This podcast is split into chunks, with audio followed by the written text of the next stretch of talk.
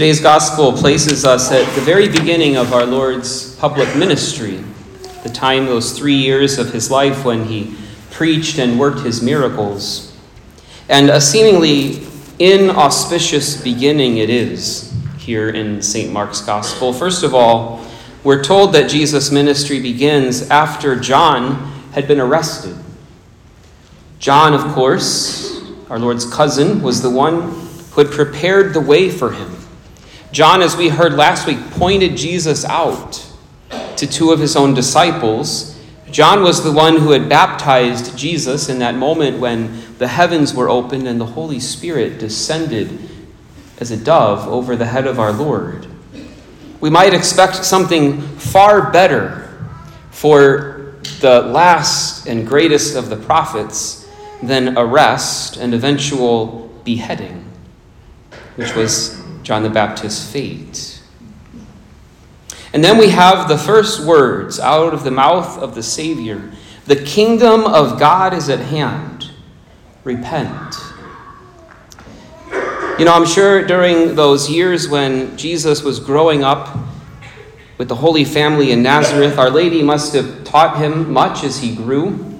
But clearly she didn't give him a class in marketing.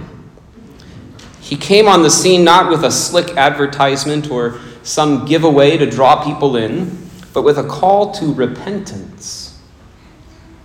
Not a popular thing. Jonah knew that.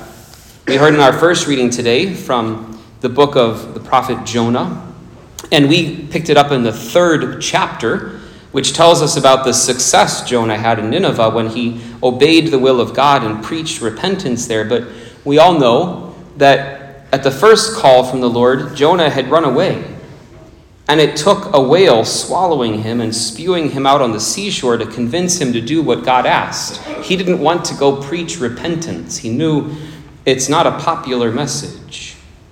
And yet this is how Jesus begins. Why the message of repentance? Well, Jesus knew that he had something great to offer. The best thing possible, really. He had grace. He had supernatural life to offer to us. Life so great that death, that which is most feared by us, doesn't hold a candle to this life that he had come to give us. But in order to be filled with this far superior life, we first need to be emptied of what is taking up all that space in our hearts. We have to make room. We have to prepare the way for Christ to come in. And that is what repentance is. Repentance is clearing out from our hearts whatever fills it and keeps the Lord from pouring into our hearts his grace, his supernatural life. You see, Jesus' call to repentance doesn't come from a grumpy, finger-wagging God. It comes from God who is love. God loves us enough to respect our freedom. He's not going to force himself upon us. He invites us to follow him, which requires repentance. And God loves us enough to tell us the truth. God loves us enough to put his finger on whatever it is that stands between us and his supernatural divine life, so that we can allow him to clear it out and make space for what is infinitely better. This explains what happens in the very next part of the gospel. Mark told us this evening, as he passed by the Sea of Galilee, he saw Simon and his brother Andrew casting their nets into the sea. Then Mark adds, they were fishermen. Every time I read that, I think that's rather obvious. Did you have to point that out? Who else casts nets into the sea if they're not fishermen? But Mark is driving home a point to help us understand the significance of what happens next. Jesus, we are told, calls them, "Come after me." And immediately, what do these fishermen do? They abandoned their nets. They just let their nets go. They were willing to give up their entire livelihood for the sake of what he had to offer.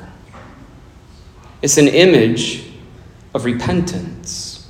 Not that fishing is in any way sinful, but the Lord's will for these men to become his apostles meant that they had to leave this good thing behind in favor of something even better.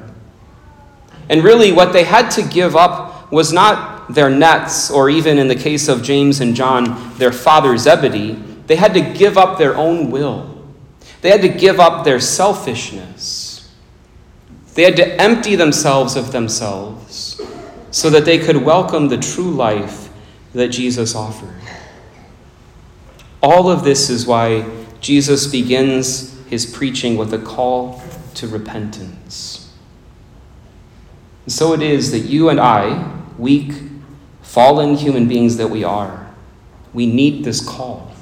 And we have to take it seriously.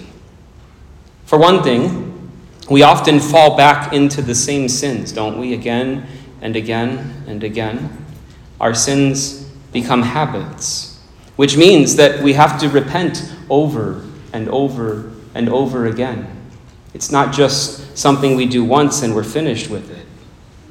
And even beyond this, gradually as we grow in faith, as we allow Christ to root out the bigger, the more obvious sins from our lives, then this interesting thing happens. We begin to see the smaller sins as well, that we hadn't even seen before. And so we need further repentance. And then as the smaller sins are rooted out, we begin to see our imperfections, those things that aren't sinful in themselves, but things that keep us from being as generous as possible in giving ourselves totally to Christ. In other words, the Christian life is a life of ever deepening repentance.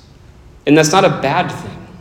It's a very good thing, because the deeper our repentance goes, the deeper the grace of God goes, and the greater the gift of life that we receive. And that, my friends, is why in our practice of the faith, the sacrament of reconciliation is so vital for us and such a gift. Jesus was the one who gave us this sacrament. We didn't just make it up on our own. He gave it to us as this primary form of repentance after our baptism, the way that throughout our lives we can draw from his grace, this never exhausted fount of grace, on this long journey of repentance. And so I ask you this evening, what place does confession have in your life? The church obliges us to receive this sacrament a minimum of once a year. So if it's been more than a year since your last confession, consider this a not so subtle nudge to come back and receive the sacrament soon. But the rest of us, even if it's been less than a year, are not off the hook either. Certainly we are free, if we choose, to settle for the minimum. That's what a yearly confession is. But let's be honest. We recognize that the minimum is not where we want to be. To prove my point, I ask you this question. When was the last time you drove 40 miles an hour down Interstate 70 of your own free will? I always chuckle when I see those speed limit signs that tell you not only the upper limit, but the lower minimum. Who in their right mind drives 40 miles an hour down the interstate? Because we don't settle for the minimum. Regular confession, my suggestion would be monthly, is a very necessary practice if we want to be generous in responding to the call to repentance that's for each of us. There's power in the grace that is ever available in those confessionals, power in the grace that is available there to bring us deeper and deeper towards great, perfect union with God. God calls us to repentance, not to torture us or make our life difficult. He doesn't call us to repentance for his own kicks. He doesn't get anything from us, certainly not from our repentance. He doesn't need that from us. He calls us to this for our own good. Jesus came among us in the flesh to reveal God's love for us.